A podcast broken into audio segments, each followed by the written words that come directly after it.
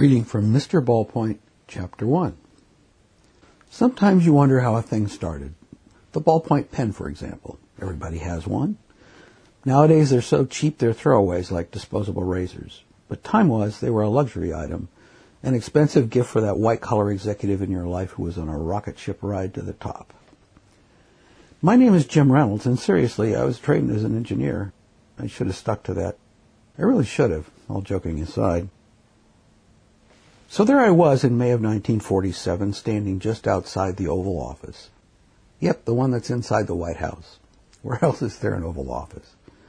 There's a novel idea. I really wonder if there's another one somewhere. I mean, the president doesn't exactly have a patent on the idea, right? It was amazing to be there for a lot of reasons. Mainly, I thought it was impossible because the president must be an incredibly busy guy, and even though the war had been officially over for a while, helping Europe rebuild and keeping a careful eye on the Russians no doubt took up a lot of his time. Even after we had that appointment set with him, I wondered whether we'd be able to meet at all when I read in the paper that the White House was undergoing renovations.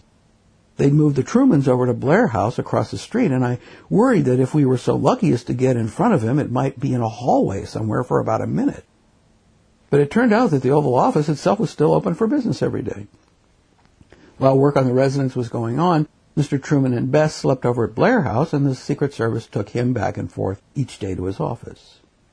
Anyhow, I was standing there because I was too nervous to sit, and I was there not because of anything I did, not really, but because of what my father did, or didn't do, or didn't necessarily mean to do.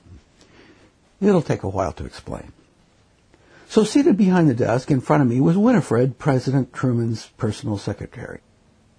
She wasn't much of a looker, but then you wouldn't expect her to be. She was friendly enough, extremely well done up, I should say, but she came across as efficient and no nonsense. You know he'd have insisted on that if you knew him, which I didn't.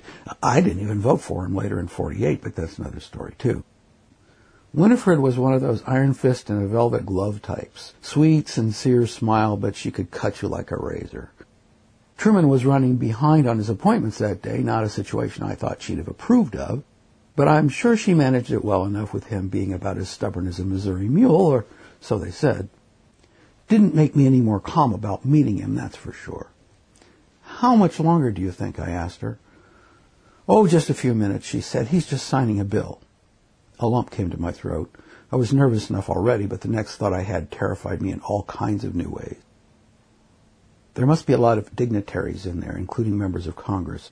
Reporters, too, for sure way to fail in front of a crowd. Would he invite any of them to hang around after he asked for us to be shown in?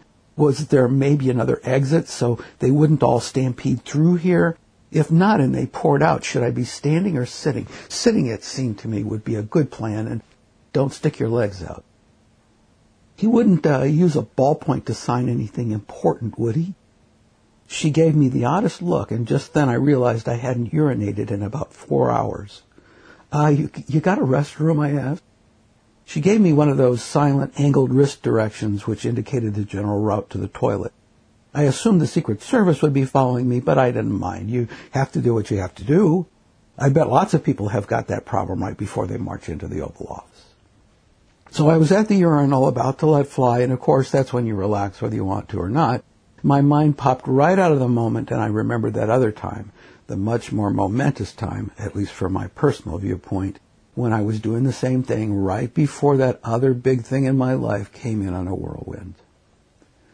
So it was late May of 1944, and I was at the urinal in the student union at Stanford. Not a worry in the world, mind you. I had all my credits. I was going to graduate. I was a little concerned about what came next, but not overly so. It wasn't a bad feeling at all. I started to let fly, and this guy, Dirk Davis, glided into the stall next to me. Now, I didn't know him. Not really. I did know him by reputation. He was on the football team, which I definitely was not, not really. I was a cheerleader. And that, too, is another story. But I certainly knew of him, and although he wasn't strictly first string, he was a force, a force to be reckoned with. That much I knew. He had those chiseled good looks, you know the kind. He could probably whistle and have anything, was my thought. So as he oh so nonchalantly started pissing a rope, he began to chat me up. Hey, he said. Hey, I said back, pretending it was no big deal talking to him in this casual way, even though my stream was barely a trickle at that point. I wasn't the only male cheerleader. It was kind of a tradition. But you never knew what some other guy was going to think about that.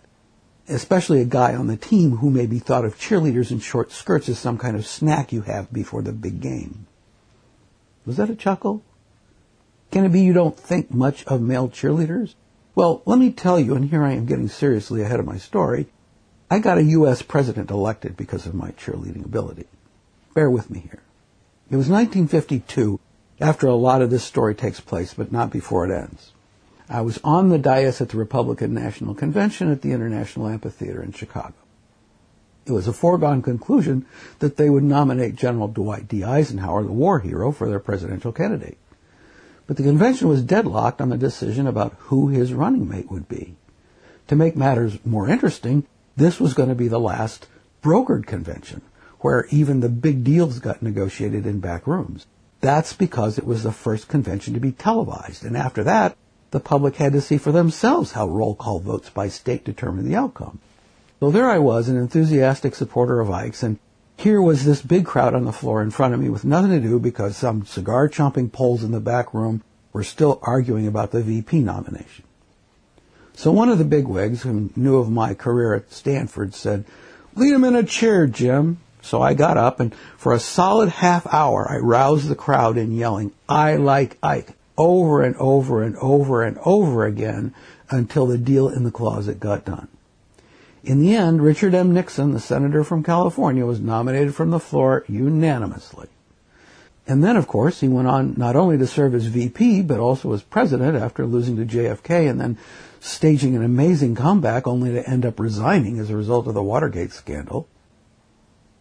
Now think what you want about whether I should have stayed in bed that day in 1952, but I have a letter on White House stationery from Nixon when he was sitting there in the Oval Office where Truman is at the beginning of my story here, thanking me for making it possible for him to be elected to the highest office in the land.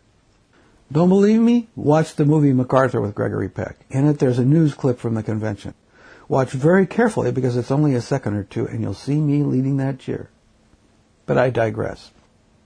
Back at the old urinal, I obviously didn't know my own strength. In fact, I was pretty intimidated by this second string fullback. But it gets better. Actually, worse than better. Damn, Dirk said it feels good. I was thinking he's an animal chatting about his bodily functions, but I wasn't going to say it. You said it, I said. He laughed. Graduation, I mean. Oh, I said, glad that he wasn't rhapsodizing on the joys of taking a leak. Know what I'm going to do? He grinned, looking over at me as if he'd won some kind of sweepstakes. Engineering, I replied, thinking it was as good a guess as any. You bet, he said. I'm going to get a job at Hughes Aircraft and propose to Zelda Burroughs. Panic, red alert, battle stations. I'd voided about half my bladder, but there was no time to lose. I stanched the flow, zipped up, shot him a manful grin, and got out of that restroom in a hurry. I found Zelda in the dining hall bussing tables. She didn't look particularly surprised to see me. Who boy, she was beautiful. Zelda, I was breathless. I know we said we'd take our time and not necessarily get serious right away, but will you marry me? I need an answer immediately. I have to say I did do a good job of selling her. Too good, actually. After that, she was worried I'd turn out to be just like him, my dad, the silver-tongued devil.